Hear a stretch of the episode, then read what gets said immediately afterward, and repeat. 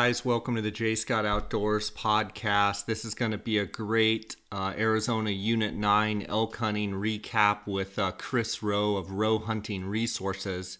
And I was able to catch up with Chris as he was driving back from Unit 9 back home. And uh, we have a real good conversation. Towards the end of the conversation, we end up, uh, his phone ends up breaking up, going out of service. But uh, we get some real good discussion here. I think you guys are going to enjoy this episode. Uh, don't forget roehuntingresources.com. Uh, I get a lot of great feedback uh, from listeners, how much they enjoy that. Chris offers a 20% discount uh, for uh, you guys that sign up, the Jay Scott Outdoors uh, podcast listeners that sign up. I believe his promo code is Jay Scott Podcast. Um, you get 20% off. Also, guys, uh, GoHunt.com Insider uh, is doing their 30 day free trial for the Jay Scott Outdoors listeners. And all you have to do is go to gohunt.com forward slash Jay Scott and follow the prompts, and you get a full access for 30 days to the Go Hunt Insider.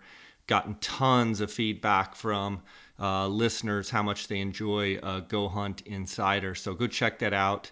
And I want to thank uh, my additional sponsors, uh, the Outdoorsmans uh, who's having a huge sale with Swarovski Optik right now, um, and uh, Phone Skope and Real Game Calls. Uh, guys, let's get right to this episode uh, with Chris Roe of Roe Hunting Resources. I thank you guys so much for your support of this podcast. Uh, you can go to my website, jayscottoutdoors.com. That has link outs to the podcast, to all my social media. You can send me an email through the website as well, uh, jayscottoutdoors at gmail.com. Thanks for all your support. Thanks for all the uh, hashtags on Instagram, hashtagging jayscottoutdoors and jayscottoutdoors podcast. And thanks for all the pictures and testimonials uh, from all the value you guys have gotten with the podcast. Um, let's just get right to this episode. Welcome to the Jay Scott Outdoors podcast. Today we have Chris Roe of Roe Hunting Resources, and Chris is actually in the truck driving back to Kansas. He's been in Arizona, was in Colorado chasing bulls, and then spent the last couple weeks in Arizona chasing elk in Unit 9. Um, anxious to hear how the season went for you. Chris, how you doing? Doing all right, my friend. How are you?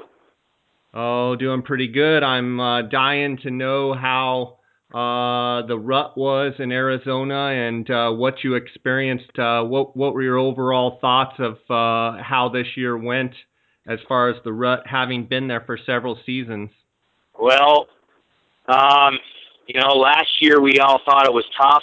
Uh, there was some, you know, just the way the weather was and everything else. But to be honest with you, I I think this year was even tougher than what we saw last year. I mean, it was well just for instance, uh, we, I was with one of our buddies up there last night, uh, September 29th at 9 p.m., up in the middle of some of the best area in the unit, and we did not hear a cricket. I mean, it just, it was dead quiet. I mean, it was just a, I've been, I was up there for three weeks, and it's just been a grind to try to find bulls that were not only vocal, that that uh, ended up wanting to play. I mean, it was it was a brutal, brutally tough season. I mean, you'd go to one spot and you could not even find. I mean, you'd be lucky to find a good fresh track, and then you literally drive down the road and you you jump into the middle of a couple of just a flurry of bugling, and then that flurry would die down, and then just crickets after that. So it was uh, it was definitely a tough and interesting season. Uh, did not get near the video footage that I was hoping to get, but uh, heck, I was still in the woods. I was still in Unit Nine, so I I can't complain. I was happy. what do you what factors um, do you think played the biggest role or played a role in uh, the the rut just being lackluster? My and again, Jay, this is my opinion, and I know that there might be some people that don't want to hear this, but I'm just going to express my opinion. First and foremost, I think uh, something that we that none of us have control over. I think the weather. Um, now you guys have better information than I do, but from what, everything that I was told and what I saw on the ground as far as grass condition, it seems like there was a lack of rain early and midsummer, and then you know the unit got some rain late.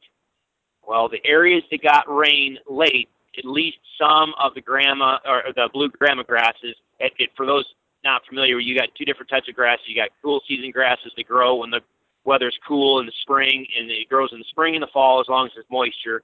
Then you have the warm season grasses like blue grama grass that grow in the heat of the summer, but they do need some moisture. Well, those grasses are what a lot of the elk up there. I mean, it's got good protein, and that just really packs on the antlers, and it, and it provides a lot of good uh, forage for cows that are lactating and, and bringing up calves. So it seems like that grass did not do well in a lot of the areas uh, across the unit early on, and it, and it only bumped up later in the summer. And then number two, then the other flip side of that too was this year there was a pile of cattle all through the unit. I mean, from border to border, corner to corner. I mean, just there was cattle everywhere. And so even the good spots that had grass, the cattle were in there just taking it out. So I think part, this is again my opinion, now, I talk about this on the website with the Rethinking the Rut series. There's only one real factor that helps delay estrus cycling, and that is whether or not the cows have adequate body fat, whether they have adequate body condition to allow them to come into estrus. And I think in some cases, uh, for a lot of those cows, I think maybe they had poor body condition coming into, and maybe they weren't skin and bones, but they just did not have the level of body fat that they needed coming into September to allow them to cycle on an either early or a normal cycle. It seems like maybe a few of those cows were just starting to come in late because in for what I saw, the bulk of the time when I got on a bull that was locked down with a cow, and I say that very specifically, and we'll touch on that, a cow, okay, that cow did not have a calf. Or if that cow had a calf, it was a very large, older calf. Okay, so the, the calf looked like it was healthy and probably weaned. All right, but any of the other groups of cows I got into that had a bull where the cows were in there, they were smaller calves, that there was just nothing going on. The, the bull was just kind of milling around with the cows, and it just really wasn't fired up. So I think maybe part of what we saw was due to we just had some poor forage condition, uh, maybe early in midsummer, and, and it just kind of suppressed some of the cow body condition. I don't know. But the other factor, and this is something that you and I talked about. I know you know you guys, you and Steve Chappell, and I, I and Steve Chappell have talked about it, and some others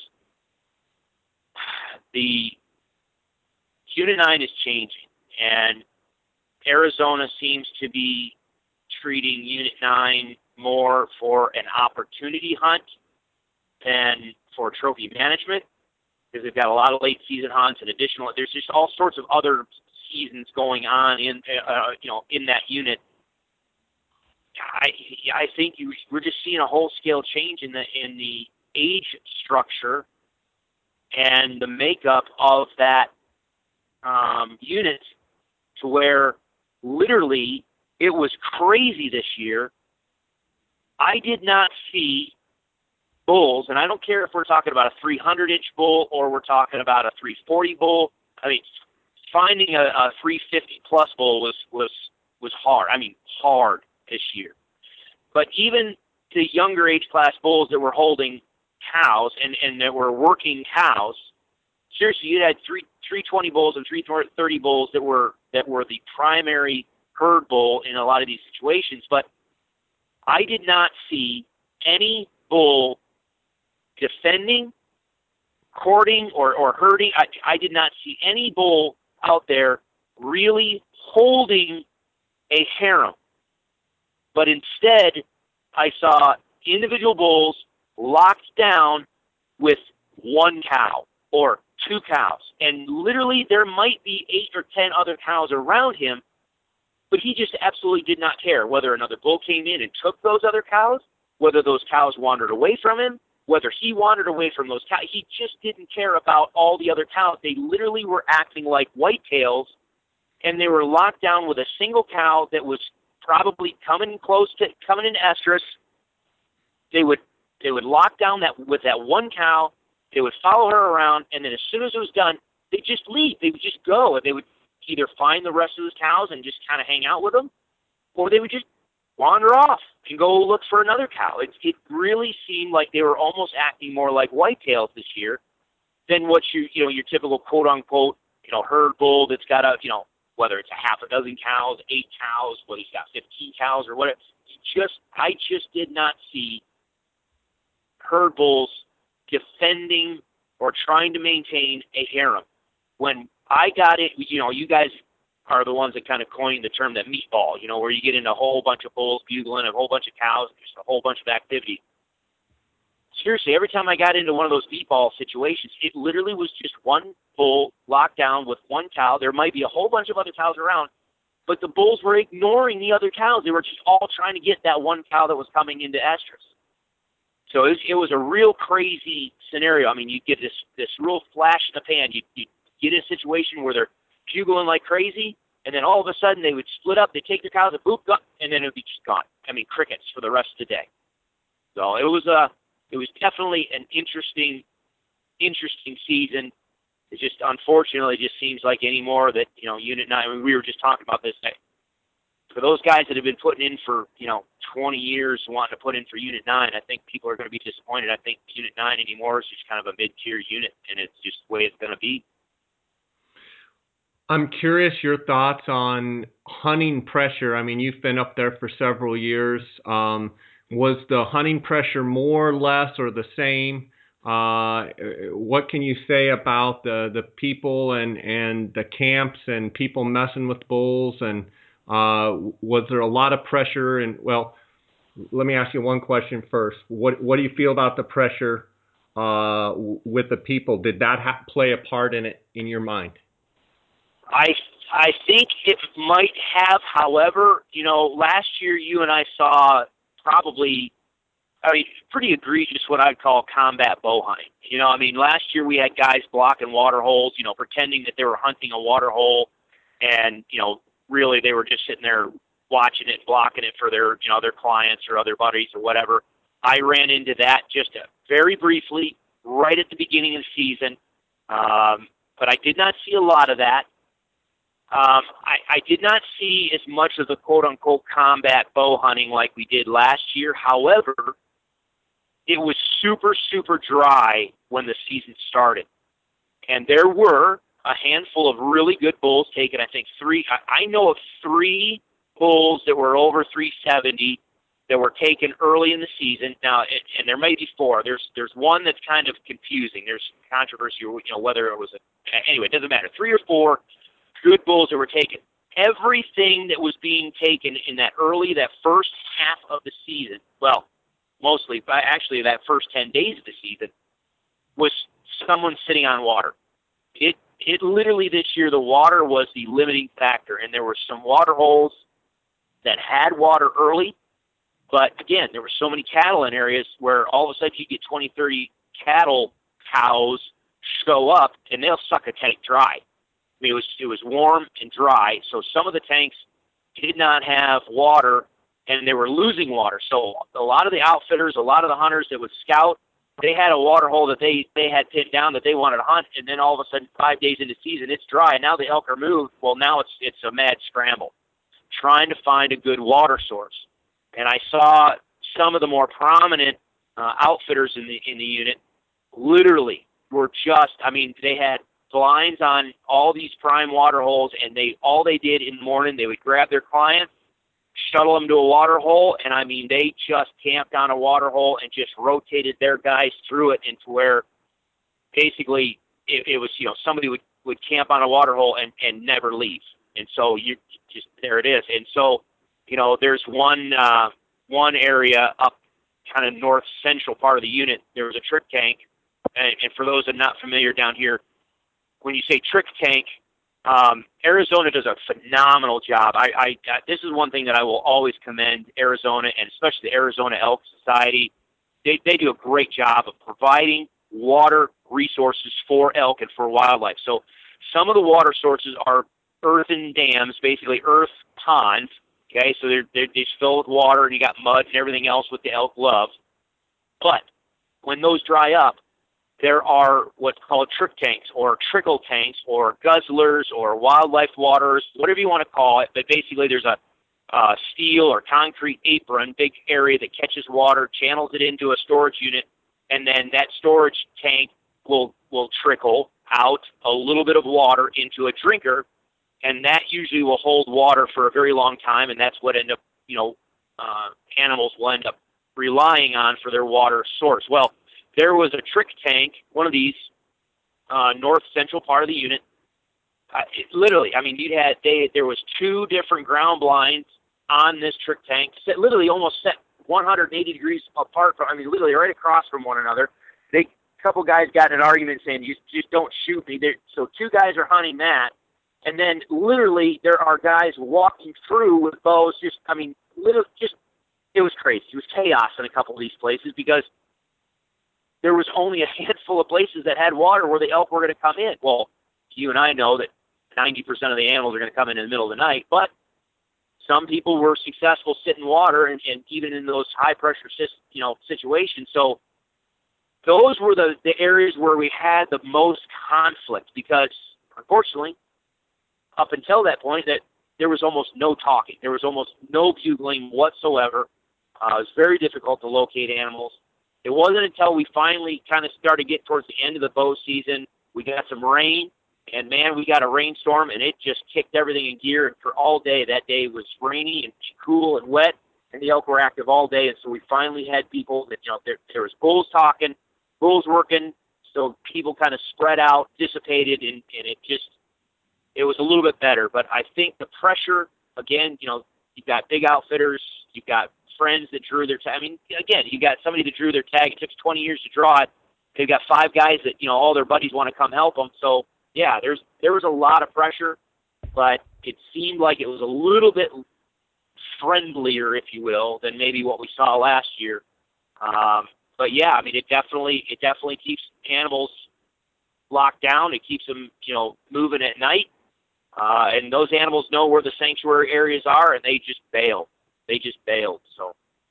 Speaking of sanctuary areas, um, let's actually take a quick break here, and then I've got a question for you. Guys, the title sponsor of my podcast is GoHunt.com Insider, and they're doing a 30 day free trial exclusive for the Jay Scott Outdoors podcast listeners.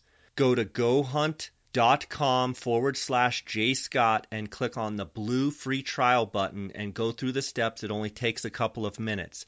You will be required to provide a credit card, but you will not be charged until after the free 30 days. You can cancel at any time within the first 30 days to prevent being charged. If you have any questions at all, you can email freetrial at gohunt.com and someone from the GoHunt team will promptly respond. This is your opportunity to see what all the buzz is about and the filtering 2.0 system and the application strategies for the Western hunter. Reel game calls featuring the elk reel.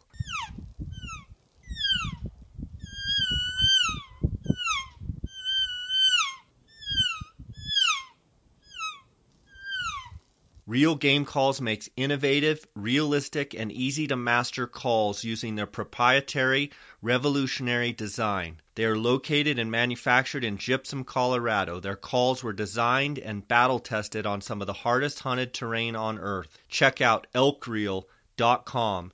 Use the promo code JScott and receive a 20% discount on all purchases. Go to www.elkreel.com. Okay, speaking of sanctuaries, uh, with the Grand Canyon National Park right there, what did you notice anything different this year as far as elk moving on and off the park? Uh, was it much of the same, or uh, was it different in some ways? Uh, I think it was much of the same. I mean, as soon as the pressure hit, I mean, it was just mass exodus. I mean, just flat out mass exodus. You you go drive through the park, and I mean, just I mean, just the number of elk that are in the park is just crazy. It's just absolutely crazy. The only thing that I think helped this year was that I think again because it was dry, the park ran out of water, and so some of those elk had just by default had to physically leave the park to come out get some water on some of those water sources that were on the edge. But I mean, it literally was you'd hear bugling, you'd go chase after it, bonk, you'd run right into the park boundary, and literally 150 yards over the park park fence, they're going crazy. And then they're bedded down there, and then they get up in the evening and then just feed and work their way deeper into the park. So I think, I mean, I think those cows, you know, people talk about call shy bulls.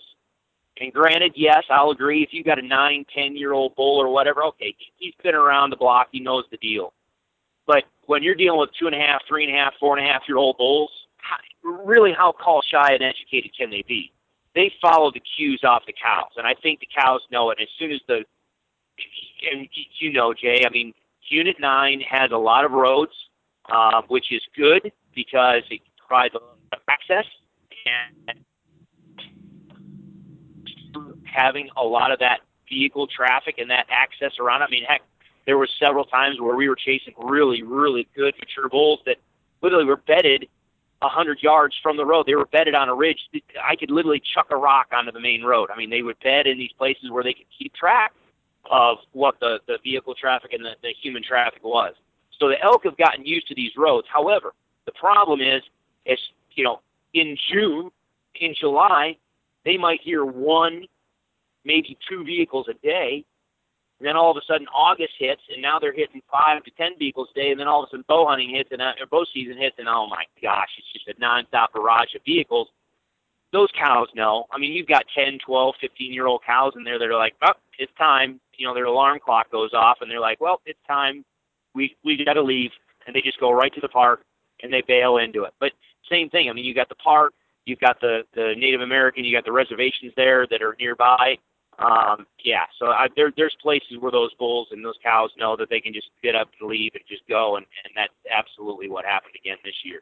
Do you think that it'll be one of those years where the first two weeks of October, um, when when the pressure leaves and they actually get a chance to be unpressured? I mean, do you think that they're going to really kick it in gear over the next couple weeks? I mean, do you think cows are going to miss entirely this year?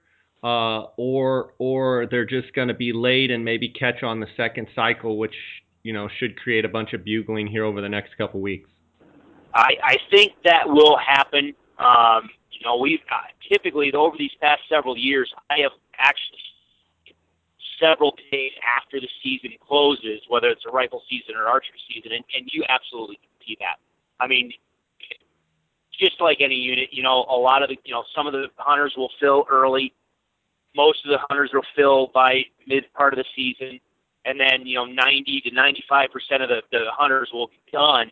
You know, a couple before the last day of the season. You know, we saw that with archery season, and the same thing with the rifle. You know, the rifle season, most it, it was a ghost town these last couple days, and so the pressure really let off. Well, heck, I went and pull went to pull one of my game cameras yesterday, and in the middle of the day, several hundred yards uh, into public land, and here is a you know two big bulls, a giant giant five by five, or he was a crab six, but I mean just essentially a giant five by five, another decent bull, a third decent bull, a bunch of cows. I mean they were they were well onto the public ground, and they were in there bugling and chasing each other around. But again, we had that one big bull was locked down with that one cow. So I think you're going to see the same thing we see every year. Those cows, everything's going to peel out of the park. Everything's going to come out of the reservations, and, and they're just going to filter out across that unit again. Uh, we just got, I mean, when I say we got pounded by rain the other night, I mean, it was, that storm was absolutely incredible. We had flooding, we had flash flooding through camp. I mean, other camps got, I mean, literally stuff was floating. I mean, it was just insane amount of moisture. So every stock tank is, or every uh, wildlife tank is now full. Every mud puddle is full. So there is water everywhere. It seems like they've moved cattle off of some of the places, so there's a little bit less forage pressure. So I think you're going to see a lot of those animals come out. And yes, I, I absolutely believe that you know as those cows get that you know eight to nine percent body fat, they're they're going to go ahead and cycle. So some of them will be late. I the question, you know, and I think the deeper part of that question that you just asked is whether or not we will see just this absolute flurry of just just screaming. Bulls going crazy, going nuts, running around, just and you know, just a, a late rut. But we have you know that that what what we all dream of, just bulls going crazy in some of these units. I just don't know if we're going to see that. I'm I'm going to try to stay in touch with a couple of the guys up there and just see what they hear over the next several weeks. Um, but I I don't know. Again, we've got a change in age class of the bulls that are in there, kind of running the show. I mean, it's it's almost you know from a from a forestry standpoint. Anybody that knows silviculture and, and forest management, you hear you hear people talk about a monotypic stand of trees. They're all the same age class. They all look the same. They're all the same height. They're all the same diameter. They all look the same. Well, it's it's almost like we have that with our bulls. It's just like a monotypic stand of bulls. I mean, the number of three and a half and four and a half year old bulls and maybe a five and a half year old bull is just absolutely incredible. Every single bull, and that's what we were talking about with the rifle season. You know, uh, we had a, a mutual friend up there that drew his rifle tag this year after what I don't know how, how 20 years. I don't know how many years he'd been putting in, but there was like because all of us had been done. You know, all of us. You know, some of the regular guys up there were done with their clients and, and helping other people. We just all pitched in to help him, and that's what we did every day. We just get a power. We just power wade through of these young bulls. You just got to you go hear a bugle and you got to chase it, and you'll run into three or four young bulls, and you hope that at the other end of it is a you know 350, 360, 370 plus type bull. Well, goodness gracious, I mean just dozens upon dozens upon dozens upon dozens upon dozens of these just monotone two, three, four, five, maybe maybe five year old bulls. So I think that age class change is going to. I, I saw it in Colorado and more people are seeing it on public land in Colorado where we just don't have that diverse age structure where you have those giant bulls, those 10 year old bulls or 8 year old bulls that are holding the harem with these two, three, four year old bulls being the satellites. We, I just didn't see it this year. So I just don't know if we're going to have that real spike explosion of bugles. I think it might be more of the same as those cows roll in as soon as one rolls in, there's a there's a three year old bull or a four year old bull that just boom, I got you, and then you just move on. You know. Uh, did you notice that the back points, uh, you know, the fourths fifths and main beams, were they stunted from growth from all your trail cameras and all the observations on the ground that you saw, or did they seem to have uh, nice back ends? And my my question is ultimately getting to you know drought conditions. Did, did the bulls look droughty, or did the antler configurations uh, not show signs of drought? I think, well, to be honest, I I don't know. I don't. I think it might be inconclusive because you know checking. You know, again, friends of ours up there run extensive game camera uh, surveys. Probably the most extensive game. I mean, they probably make the state agency look put them to shame as far as what they know about the herd dynamics. But when we went through, you started looking at all the, the different game camera footage and all the elk that we saw. Yes, I will say that there were a lot of bulls that just did not have significant backs or tops, whatever you want to say, that the last half their antlers were uh, unremarkable. However, on the flip side, there were other bulls that had awesome tops. They just had no fronts. So I think we're gonna. It's it's hard sometimes. I think to tease out what the genetic expression of those antlers want to be to begin with. You know, so, so like for instance, if you got a bull that has just weak front and just tremendous tops, you're like, well, wait a minute, that's kind of backwards as far as how the growth cycle is. So that just may be how his genetics play out. He just has short front and he wants to throw big tops but yeah, I, I mean, I will say that for the vast majority of, of the bulls that we saw, they just didn't have significant tine length. I mean, there were several times where we get in on a, on a bull, and my gosh, I mean, the, your initial sight, you know, he's moving through the timber. I mean, he's super wide, super. I mean, he's got good mass, super wide. It looks like he's long, and then he steps out and he's literally got nine inch fourths, five inch fifths, he may have nine inch thirds, and I mean, there you are. Mean, he's got nothing for point. So it'll be interesting to see if those bulls survive all the late season bull tags. If we have a good season, that you know, a good rain moisture, you know, this fall. Now, I mean, we, I'm, I'm telling you, that place got hammered with rain these past several days. So if we get some good grass and it maintains over the winter, and then we get a good spring and, and early summer in there, it will be very, very interesting for me to see if we have a spike in antler quality. But again, the age class is, is what it is. Yeah, I mean, it seems like 2012 was really the last time we had really, really good antlers. Yeah. Um, it was interesting talking to Monty this spring when he was out shed hunting. Um, and for those of you who don't know, Chris and I have a mutual friend, Monty, that lives up there, and he does a ton of shed hunting. And you know, I remember talking to him in the spring, and he was just saying how dry and dusty, like he'd never seen it that dry. Yeah. And um, you know, it, it, it's it's definitely something to think about when you know the crown jewel of Arizona, Unit Nine, has always been that crown jewel. And you know, I wasn't up there this year, but I've noticed over the past you know five or six years, it seems like every year the quality is declining. And you know, granted, there's still always going to be a couple, you know, four or five top end bulls uh, one of the interesting things is a couple of those big top end bulls, you know, talking about bulls traveling.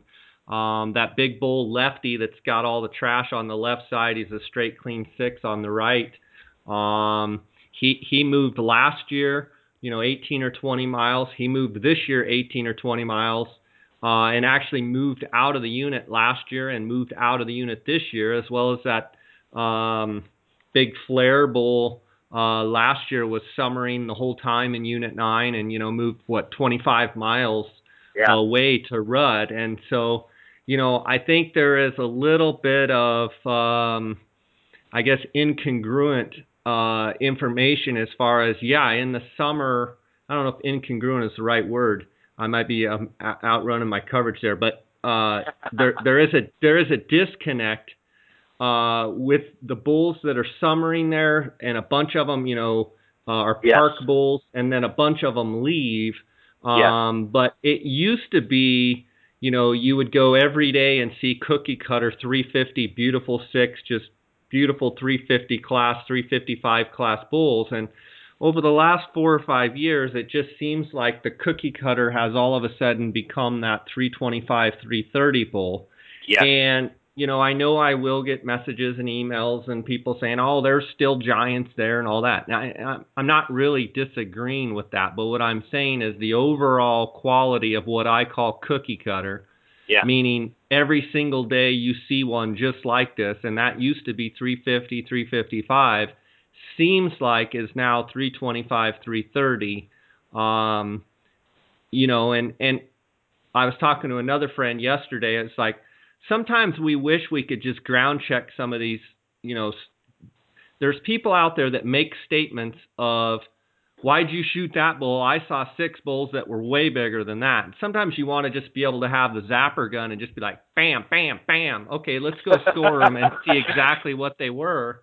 Yeah. You know, because you know the reality in my mind is the quality is slipping, and um, you know, I, I I think that goes back to the number of bulls harvested on the late hunt. I mean, obviously the archery tags have been the same. Um, you know, the early rifle hunt flip flop from muzzleloader early rifle, and I think they, you know, they definitely kill some good, you know, older age class bulls on those uh, early firearm seasons. But uh, you know, I, I and you know, drought I think plays a huge role uh, in it yeah. too, and and um, having moisture at the right time. I mean, I think, like you said, with having this moisture that we had, if we could have a, a big snow year and have a big early, you know, early green up and a bunch of moisture kind of, you know, uh, late February, March, early April, kind of get everything going, we probably have another 2012 or have another 2005. Um, and in Arizona, when we get those perfect moisture conditions – and I, I think it's more it's a you know it's a it's a it's a year and a half maybe two year process of of everything lining up correctly we have a bunch of you know those all of a sudden those 330 bulls are at maximum potential and they're 355 360 type bulls yeah and, and uh, you, you, nailed, you nailed it i was just gonna that's exactly what i was gonna say is that you know from year to year if you've got optimal conditions it's not uh, you know it's not uncommon for a bull to throw on an extra 30 inches from year to year. So I mean, you have, and especially these younger age class where you're going from three to four or four to five, that, that's where they they're throwing on on bones. So you, we could, you absolutely, if all the stars align, we could absolutely see a really good jump in the quality of antlers. But then again, here we are. We're, we're still talking about that monotypic age class stand, so it's going to be interesting to see how that that plays out. But you know, when I said you know these guys run, uh, you know, our friends up there run probably the most extensive um, game camera survey. Okay, and you nailed it. I mean, some of those bulls are going to pick up and move out. We know that they're going to move. And conversely, we know that there's probably some good bulls in adjacent areas that are going to pick up and move into the unit. But I, you know, I, if you just look at it on on the level with what was in there all summer, literally they categorized and and and sorted out and looked at and and saved pictures of hundreds upon hundreds of bulls. And when they ran the numbers, 370 bulls and better, 370 and above, represented 0.8% of the population. Now, one question I have about that before you go further is are we talking summer velvet yes. photos or okay yes. so right total from, from total inventory from inventory. summer velvet velvet velvet uh, inventory right up until the first day of archery yes yes so again we know that some of those bulls are going to pick up and move out, so that's going to decrease that number. But we also know that there could be some bulls that want to move in, so that may either balance that number or bump it. But regardless, it it wasn't like okay that you know the the truly big bulls are 10% of the population. Okay, I think if if if we ran the numbers and it said well there's 10% of the bulls are 370 and above, oh my goodness, people would just fall all over themselves. I mean that, that would have been epic. But when you're looking at and that's 0.8 0.8. That's crazy. It's just absolutely, you know, again, I don't want to put words in Steve's mouth. I think you, you guys did a phenomenal set of uh, series with Steve, you know, the podcast with Steve Chappell. I think I would love to hear what Steve had. I know what he's going to say. I just talked to him, but I think it'd be good for the podcast listeners to, to hear Steve talk about it because uh, he did very, very well this year. They got into some really good bulls, like he always does. He's, he's awesome. So, I mean, it'd be very interesting to see what what or hear what Steve has to say, but it is it's just it's just a different unit now. And so I think, you know, if we're if we're looking at you know, we're looking ahead, wanting to give folks a heads up, you know, people that have been putting in for how many ever years for unit nine, I think, you know, like um Craig Steele. I mean, you guys had a great couple podcasts with him that you know, Craig watches the weather. I I thought I was a weather hound. This guy goodness gracious, he just needs to go work for NOAA and, and do the weather himself. But I mean, the guy just that's all he studies. And I mean, he had some great maps and he was pulling together some great imagery these past couple of years. And I think people like Craig Steele are going to be extremely valuable. People need to lean on him because if you're going to put in for Unit 9 next year, brother, you better be looking at that weather and seeing what potential is. Otherwise, you're going to be burning 19, 20 points for a 330 bull. Well, I, yeah, I, I couldn't agree more with your comments about Steve and with your comments about Craig. Those guys are hopefully going to be both on the podcast here this week, uh, recapping what they found. Uh, but I think one thing needs to be pointed out, like what you're saying, is you spent all your time in Unit 9. What I'm hearing uh, from from a lot of guys uh, that I've talked to just on the telephone is – kind of overall all over the state just just not a really good year and so you know you talk about guys with 19 20 points or what have you putting in for unit 9 i think they just have to realize and i think you know i've caught a little bit of heat for this and it's fine i i believe it and so i'm going to say what i believe and i believe overall our quality in arizona is declining and well, you're, I think you're that's I think it's unit. I mean, uh, it, it's all the units. I think. Yeah. Uh, it, it's all the units. Now, those factors we talked about some of those factors, but I just think overall, uh, I think on these late hunts, I think we're harvesting too many bulls, uh, and I think we need to back off our late hunt numbers on bulls, and I think that would help. Granted, yes. I think that if we had uh, great, you know, great moisture cycles at the right time, I think we could buck some of that trend, but I still think it's on a downhill slide. And I think until something's done about it, uh, we're going to continue to see it slide, whether it's nine, whether it's 10, whether it's 23, whether it's unit one. Um, you know, I think I think at some point, uh, us as hunters, we're going to have to talk to our game and fish agencies and let them know what we want. One of the challenges is uh, that there's a lot of hunters that they just want opportunity. They just want go. the ability to go hunt. And, you know, you've seen it in Colorado where uh, it, it went from, you know, basically everything over the counter to then limited draw came in for elk. And I mean, people went crazy. There were, you know, death yeah. threats and all sorts of stuff for the people that were making limited draw. And then all of a sudden, four, five, six years later, Colorado saw a huge spike in quality of bulls and and probably I would argue quality of experience and then they tapered it back now and are it seems like they're going back the other direction. Um, and I may be speaking a little bit out of turn but that's just my perception. Um, so it's it's just interesting. I mean um, you know let's face it we'd all love to chase a nice bull and we'd all like them to bugle and it, it's just some of those years it's not going to happen, and some of those years it is. One thing I always run into, you know, being an outfitter is there's guys that have 17, 18, 19, 20, 22, 24 points for elk, and they're going off of magazine articles from 15 years ago, and they have it yeah. in their head that you know XYZ unit is the greatest unit there is, and they see you know out of 50 out of 100 tags they see one or two bulls that make the magazine cover. Yeah. And they think that it's just as good as it's always been. And and I'm just going to you know be on the record here of saying and I know I'll catch a little bit of heat for it but Arizona's elk quality is not what it used to be. Um, well, I'm not and, saying that that can't be overturned. I'm not saying that the tide can't be changed but I'm saying my observation is the overall quality is not what it used to be.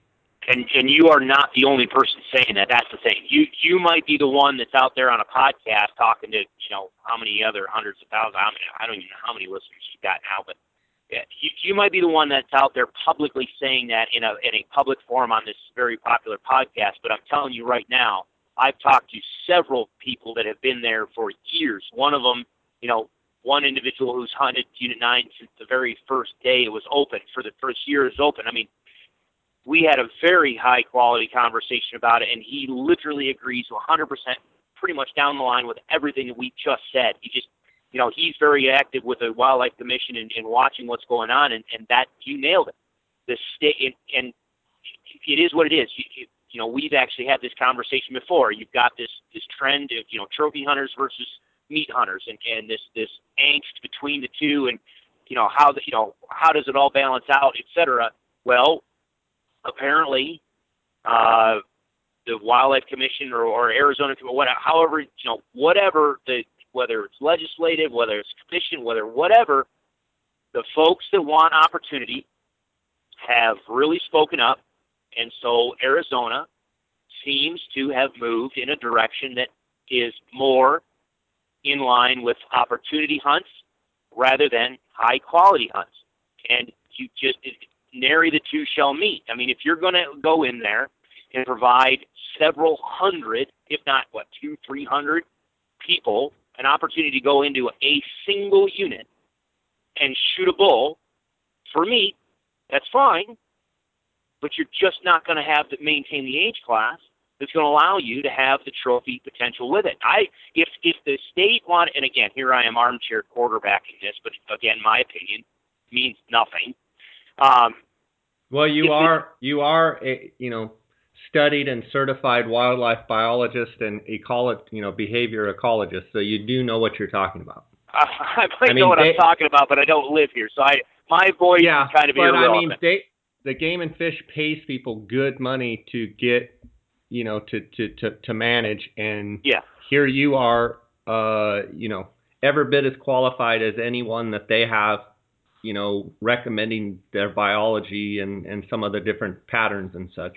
Yeah, I mean, it, it, my opinion is this: it, when when you do a late season hunt, um, the, the connotation of a late season hunt is it's a bull tag, and I'm there for meat. I don't care what the bull looks like. And so, you know, in those those previous years, you know that you know you get through archery season, you've got some busted up bulls, and then by the time you get through rifle season, the the bulls are busted up. And so, if you're an archery hunter, or if you, if, so let me let me just rephrase, if you're an early season hunter, most of the time, early season hunters are out there for quality. They're they're looking at antler quality, and they want a quality experience, but they also want a quality animal. That's what they're out there for. Well, when it comes to late season and then they're, the bulls are all busted up, that person has a fundamentally different outlook on what they're looking for. They don't they don't care if they look at a bull and he's 10 years old and he's busted off both main beams and he's got one eye guard on one. They don't care. That he's got antlers. He's a bull. Shoot him. Okay, so that bull's dead. And it's just from a meat hunter standpoint. I'd almost say if if the state want if if they wanted to increase opportunity, I would be curious to know what it would end up looking like if instead of having a high, you know, you have your early season and then a bunch of late season, what if you just extended your early seasons and increased tags? Because I, the, the reason why I say that is I think during the early season, there is a fundamental difference in in the behavior of a mature bull, and I think there's a fundamental difference in the tactics that are required to go after a mature bull. To where if someone goes in there and they just want a meat hunt, they're going to go in that unit, and the first two and a half year old three by three or four by four they see, it's a two and a half year old bull. Boom, it's dead. They've got their meat bull but yet we've preserved some of the older age class animals because they did not spend the time, the skill set, or the tactics, or whatever you want to say. They did not execute the the, the necessary uh, actions to go after that upper age class animal. So I, I'm wondering if there wouldn't be a way that you could kind of balance opportunity with trophy by just changing when they provide those opportunities because I think then you might actually be able to harvest a more random sample set of bulls, which then would generally, if you're talking about random statistically, hopefully what you end up with is a maintenance of your diverse age class. Does that make any sense, or did I just ramble? Yeah, no, I, I, I think I understand what you're saying. The one thing I would tell you is because Arizona tags and even late season tags are getting so hard to draw, I think the challenge is the late hunters become trophy hunters as well and are trying to shoot that older age class. Oh, I got you. Full. I, I think you don't, you know, they don't wait seven years to just go shoot a, a four by five and dump it for meat. If they would, they would be going going for a cow. Gotcha. So I, I think the dynamic is is I think there should be two or three units in Arizona that they limit the number of late bull tags, keep the early tags the same, and you know cut the late tags in half and have yeah. maybe one or two units, a couple of just crown jewel, you know, 380, yeah. 390, 400 inch potential. Um, I think it'd be awesome.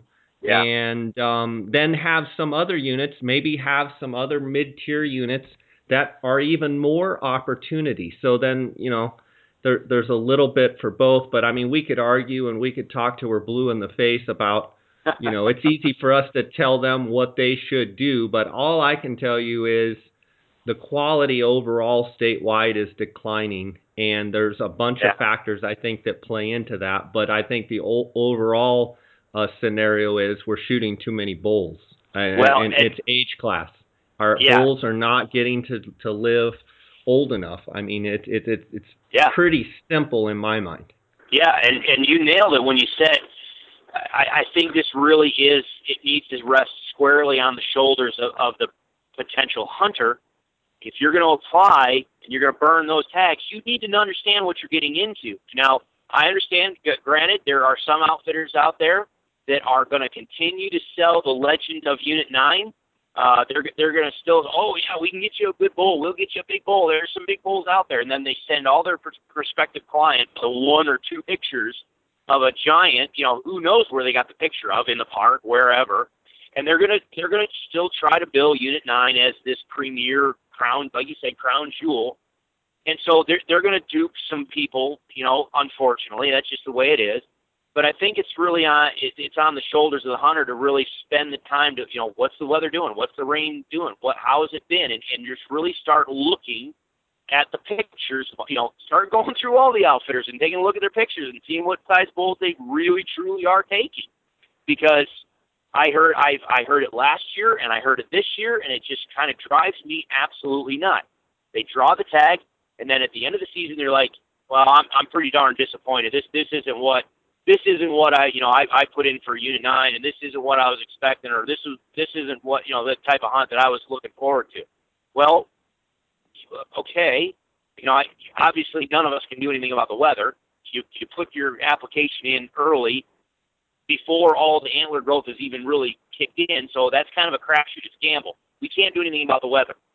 But when you know ahead of time that the previous years haven't been that great, and you continue to put in in, in hopes. Well, you, you got to understand that, like you said, that there, there, some of the quality is declining. Yes, some of it has to do with weather. We can't control that.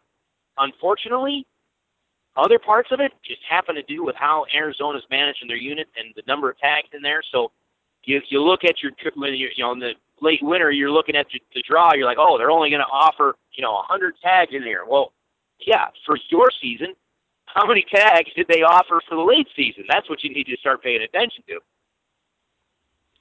Yeah, for sure. Um, you know, I got to see firsthand up uh, in Utah on the beaver unit, and I don't know the numbers specifically, but the the archery tags there was only seven tags, uh, one non-resident, six resident. I believe there was only like eight early rifle tags. I believe there's only like six muzzleloader tags, and I want to say there's like I'm just just wild guess. I think there's like 10 or 12 late season tags, and maybe it's even less than that. Oh in a God. unit, in a unit, Chris, that's um, unit nine and the beaver. The the beaver seemed bigger to me, and Really? so I saw super high quality. You know, lots of 340 to 370 bulls, lots of them, lot more. Uh, you know, solid bulls than any public land hunt I've ever been on, including any unit in Arizona. And so I think I, you know, although they shoot spikes and they shoot cows during the archery season, it's over the counter. Um, I saw lots of solid 350, 360, 370 bulls. And I think that's just from age class. I think that's from not, Yeah. you know, wiping out the, you know, the herd. And, while every year elk season I'm critical of the Arizona Game and Fish, I'd like to say I do think Arizona does you know is is one of the best states for managing their wildlife. So I, I don't agree. want to be a total yeah. De- Debbie Downer, but it's you know I'm just saying what I've been witnessing, and I'm witnessing an overall decline. The other thing I'd like to point out, and I've said it before, is and I talk to hunters all the time. Just because you've waited 18 or 20 years for whatever tag it is, whether it's you know bighorn sheep, you know mule deer, elk, whatever it may be, that does not mean that you're going to get a trophy animal. That does not mean that you deserve a trophy animal. All Yeah. it means is you had enough points to draw that tag. That's right. So I think, you know, you hear people say, well, I had 20 points. I don't want to waste it on this unit. I don't want to waste it. I say, okay, in my mind, what are the hunt dates? What is the moon doing? Yeah. You know, uh, what is the trend of the unit?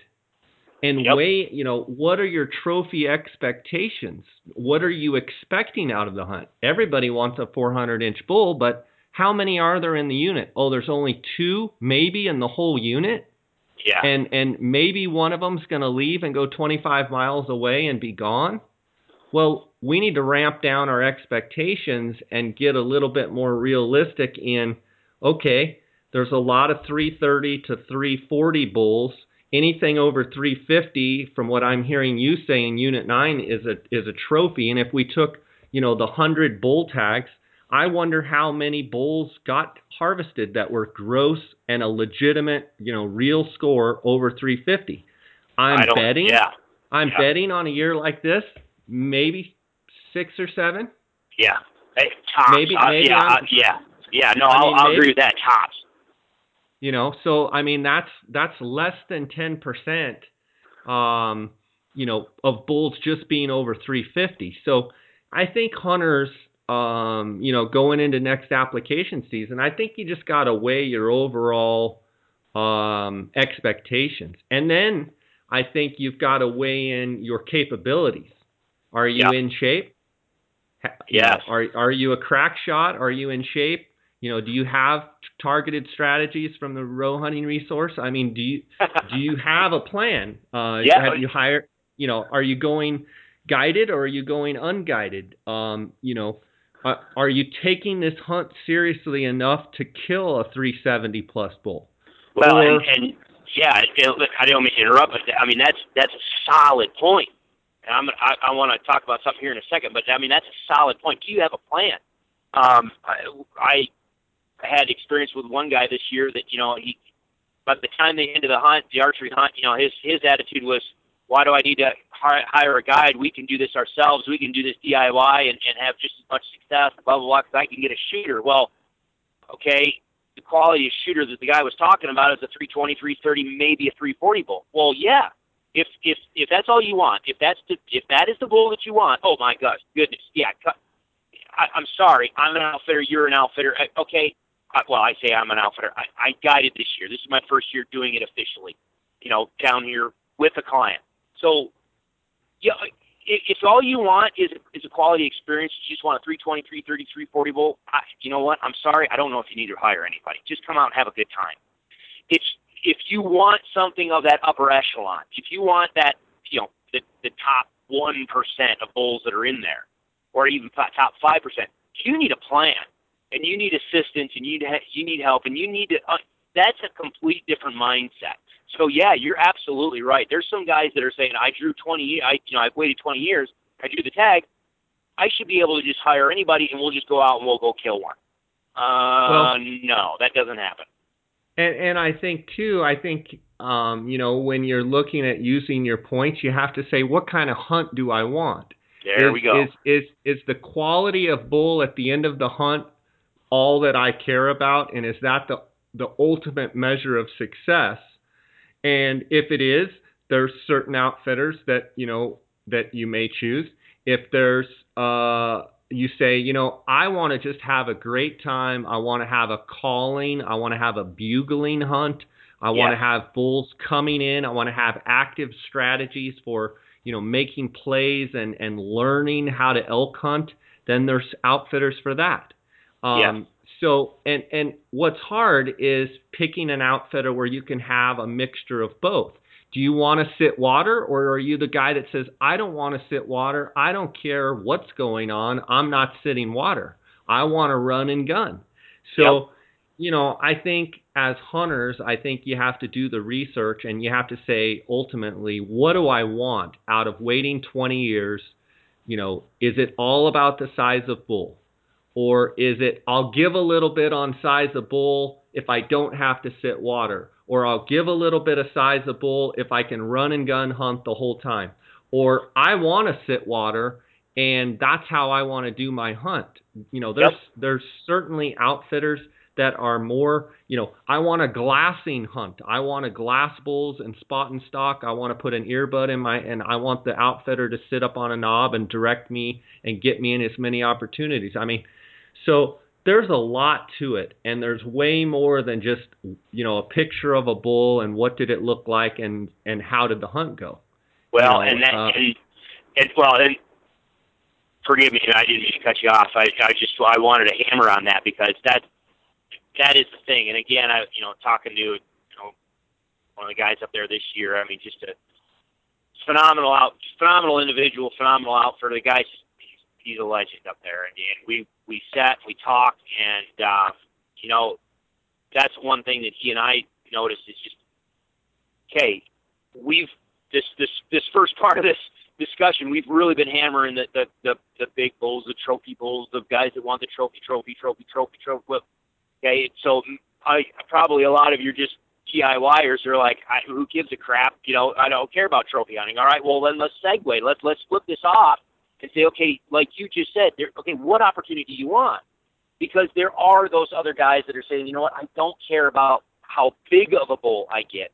I just want an absolute awesome experience because you, you put in for 20 years and you're like, uh, okay, it, depending on the mindset, you might be putting in 20 years saying, you know what, when I show up, I just want to be in bulls every day. I just want to have bugling like I've never heard bugling before. I just want to have that experience with where somebody calls in a bull or me or somebody else or an outfitter or whatever guide where that bull is 10 yards and just screaming my ears off. That is what I want. I'll tell you, as much of a I am a I will self-identify as quote unquote a trophy hunter. I I look at age class, not necessarily the antler quality. You know me, I you know some of the bulls that I've called in down there, they're ten year old bulls and they don't score for you know anything because they've got some weird club or hook or you know just uh, like Twizzler or Captain Hook or whatever. You know they're ten, twelve year old bulls, but they don't score.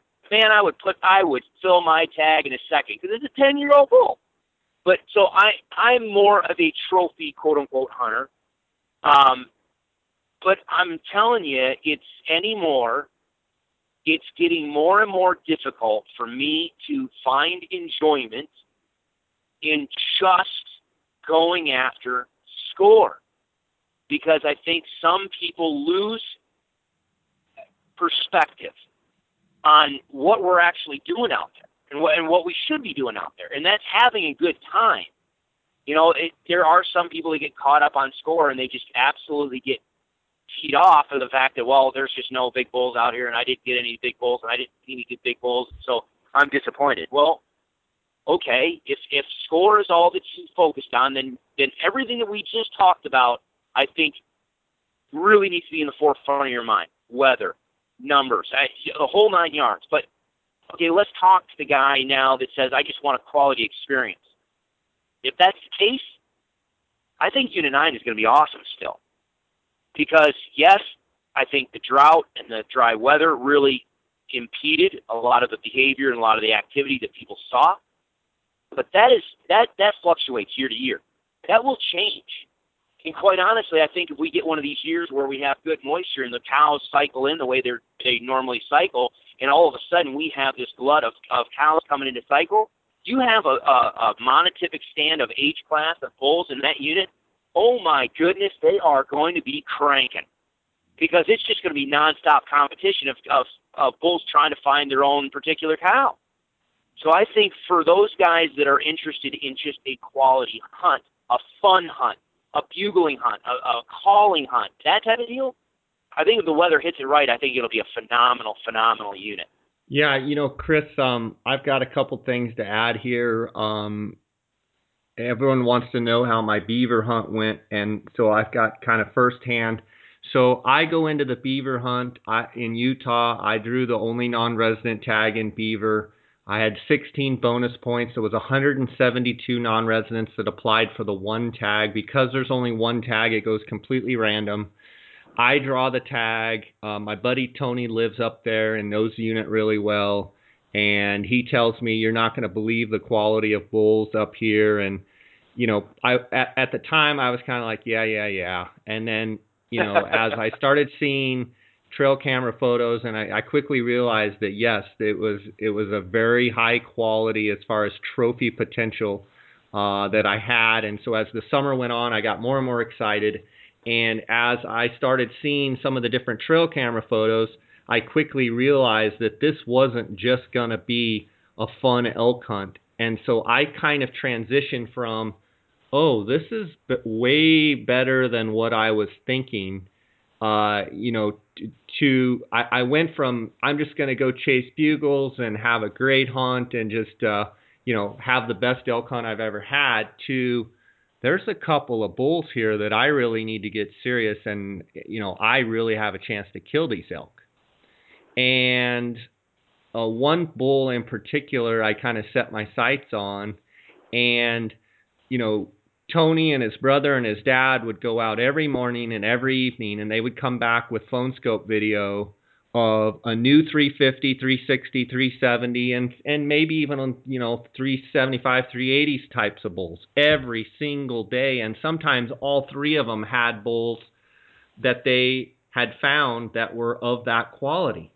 Good, but there great. were there were a couple bulls in particular that were super big, and I've shot two bulls over 400. I've shot three bulls over or over 390. So I knew that this was an opportunity that I could notch my tag on another giant. And so very early on after arriving there, I realized that, you know, this is not an opportunity that comes by very often and I had a chance to shoot a giant. And so I focused in and and specifically hunted a specific area targeting a bull.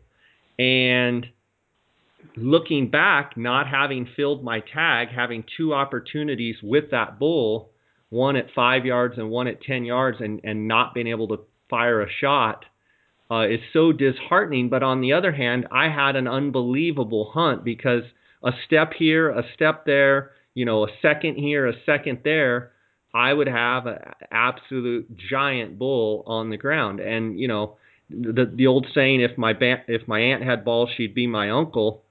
You know, I, you know, some of that plays into it. And yeah, people will say, oh well, yeah, a step here, a step there. Well, literally, full draw, two situations, a step here, a you know, six inches of movement here.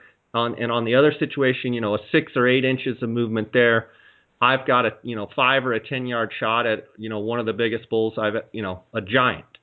Yeah. And or I could have said, you know what? I think these two bulls, you know, they're going to be hard to kill and very tough. I want to go the other route and I want to just go into a bugling frenzy. I want to dive in with the elk and mix it up with them and have the greatest calling and bugling hunt and just have a have a grand old time. I didn't even actively like go in the field calling and doing my thing but a couple times. I was either glassing or or listening or just trying to hear hear the specific bull bugle and go after that bull. So, you know, I bring all this up in, in the fact that everybody has to choose what they want to do. Now, when I draw, I have 18 or 19 points in Colorado, and the biggest bull in some of those units might be 330, 340. I'm going to take a different, complete approach on that hunt, and I'm going to say every single day of the hunt, I am not going to glass. I'm just going to go dive in with the elk and make it a calling hunt. Yeah, and have fun. Because okay, so what? I kill the biggest bull in the unit and he's 350. And yeah, that's a big bull for that unit. I would rather go into that hunt and just go, you know, call in f- five points after one after another and, you know, hunt for 20, 25 days and finally shoot one, you know, at the last day that's a, you know, five by six and say it's the, you know, greatest bugling and calling hunt that I've had.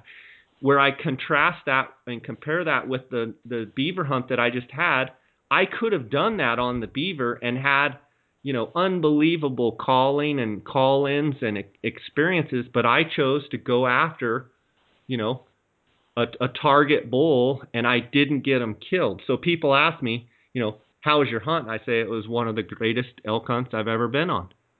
And there were days when I didn't even hear or see an elk. But I think you, you have to kind of weigh in on where are you at as a hunter? What are you looking for? And, you know, what are your objectives?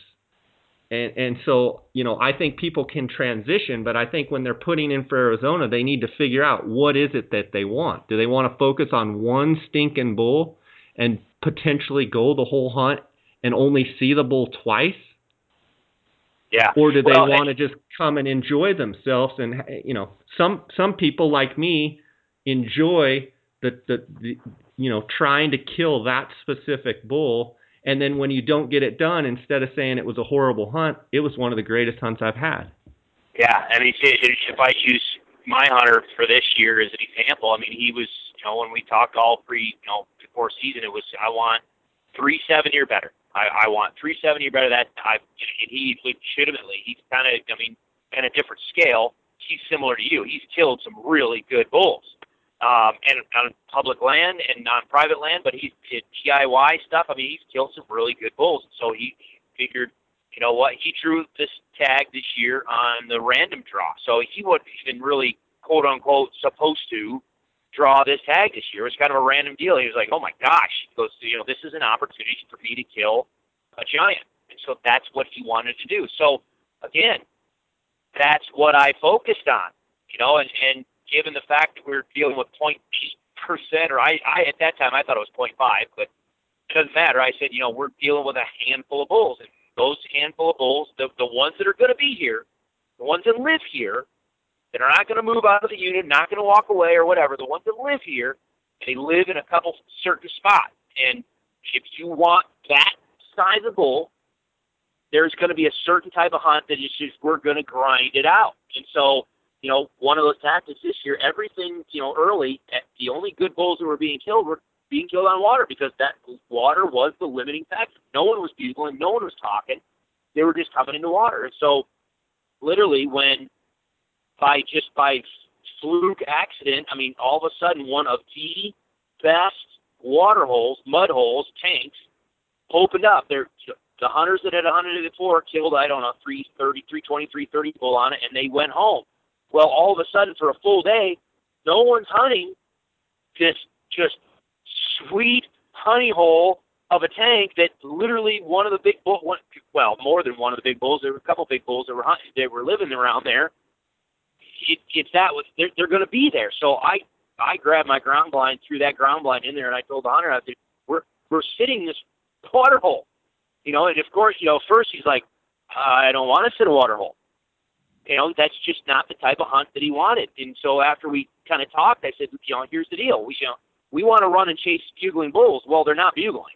Number one. Number two, you want a certain class of bull. Well, this is the tactic that we need at this moment to try to maximize that opportunity. So we sat water. Well, again, he he is not somebody that wants to sit water. He goes stir crazy in a blind, but he he gutted it out because he knew that that was what needed to happen. Now the other thing too is because this was such a prime location. I mean, my gosh, he had I don't know how many 320, 330 bulls coming in broad daylight, you know, 20 yards from him, flailing around in the water, carrying on bugling. Just, I mean, it was just, it was just a nonstop action activity center to where it was fun for him to enjoy. But by the same token, again, you, we're talking of tactics. We're talking about what you want. What type of hunt you want? Well, if you are the type of guy that says, I, you know, inches are all I care about, well, then you have to understand that that very well may entail tactics that are not fun. You know, I, I'll be the first to admit, you and I talk about it. I do not like sitting behind glass. I just don't. You are unbelievable at what you can do behind a set of Swarovskis up on uh, on top of some of these knobs and these bluffs and stuff. I mean, you can sit up there for days on end and pick that thing apart eight weeks from Sunday and identify every single bull that's out there. It drives me absolutely nuts. I would rather be in the pines running and just just going and, and, and weaseling them out, you know. But again, you have if you, all you care about is inches, then you're going to have to suck it up and, and play the tactic that is going to give you the best opportunity for those interests. It may not be a fun hunt, but it may be the most productive for that goal. But if you want to have a fun hunt, my gosh, the opportunities are out there. It's just what is your priority, and and regardless of what your priority, you've got to remember it's supposed to be fun. You know what I mean? So right. I think you I think Unit Nine has the the the definite potential to be a fun unit. I just don't know if it's going to be one of those numbers units uh, in the future or for uh, for very much longer. We'll we'll see. I don't know. Let's take another quick break here. Phone Skope is a company that makes custom molded, precisely engineered smartphone digiscoping adapters. Photographing wildlife has never been easier. It is simple to text photos and videos from your smartphone and share them with your friends. Phone Skope stands behind their product with a 100% money back guarantee. Get yours now by using the JScott16 promo code and receive 10% discount on all purchases. Check them out at Phone Skope. That's P H O N E S K O P E dot com or on Instagram at Phone Skope. I have known the owners of the Outdoorsmans in Phoenix for over 20 years. They are the authority on optics and hunting gear. Outdoorsmans is the leading designer and manufacturer of high quality tripods, mounting accessories, and pack systems for all hunters. Their customer service is the best in the business. Go to outdoorsmans.com or call 1 800 291 8065 and use the J Scott promo code to receive 10% off any products. Okay, you're headed uh, east, headed back to Kansas. Um, what's in your near future? What do you have going on looking forward to at home? Well, like you say, no rest for the wicked. Um, literally, I am rolling up north. I've got to meet my wife in Colorado, drop off uh, computer and stuff to her. She's in a project, and literally tomorrow morning, I I'll probably just stay the night there tonight, just because it's going to be a long haul. But I, as soon as I roll into Colorado, it is literally dump the camper, unload, laundry, recharge camera batteries, and and just literally, I am diving headfirst, getting ready for uh, whitetail. We've got some hunters coming in the end of October into beginning of November, and this year, unfortunately, we had a pretty catastrophic flood that went through, and I my guess significantly altered uh, one of our properties, at least the river bottom portion of our properties. Uh, it happened I was already in Colorado, so I, I haven't even seen it. I'm I'm literally going back home to discover just how bad the carnage is from from this historic flood. And then on another property, it's going to be um, trying to just take inventory of what we have because it's going to be interesting because of crop prices and commodity prices and all sorts of other details. I don't know what the landowner is going to be planting as far as fall, if he's going to be planting in a winter wheat. Um, and what the harvest looks like. So I'm going to be getting out there doing inventory on that, trying to help the harvest if I can, because I'd really like if if they're not going to plant the fields in winter wheat where I am, winter wheat is king. You know, winter wheat grows up, you know, four to five inches or so in the, you know, three to five inches in the fall, stays really green, high protein, high palatability all the way in through winter. So all the deer pile onto it. Uh, when the weather's nice, and then in the spring, that is our that's the place where all the turkeys congregate. So that that makes our turkey season really really successful. Well, he may or may our landowners may or may not be planting much winter wheat this fall. Um, so if they don't, I'm going to be really trying to figure out if we could get in just cover strips, just some food plot, essentially. So it's gonna it's gonna be interesting. It's just gonna be diving headfirst into getting into whitetail season, and it it might be a, a whirlwind month just to try to get these guys